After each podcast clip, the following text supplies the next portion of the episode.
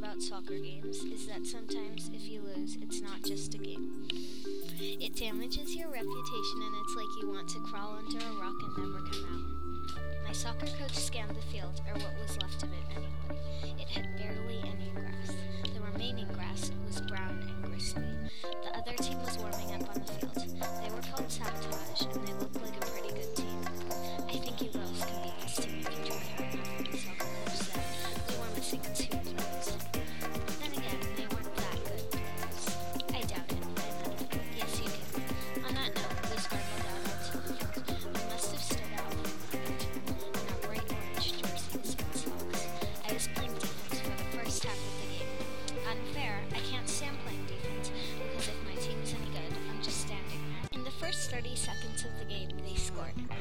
At us. I I heard number 10 from their team saying, If we lose, I'll eat my hand.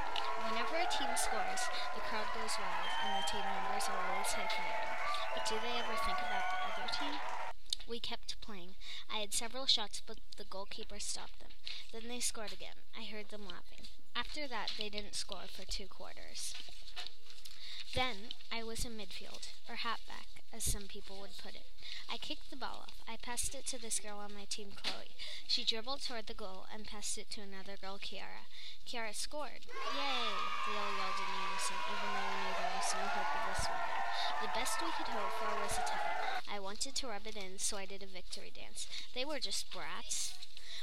We could we could win. I mean, there's no nothing that said that we couldn't. Soon after that, they scored, but we scored twice. There were five minutes left, and the game was tied three to three. Who would win? Would we complete our first win of the season, or would they move on undefeated?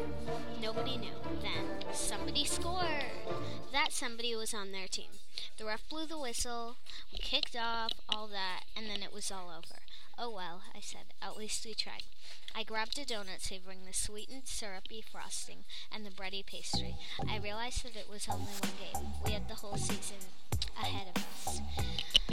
Still, I was annoyed. They weren't a better team than us. They just got lucky at the end. It could have gone the same way, just favoring us. We had played the best teams. We'd already lost like six to nothing.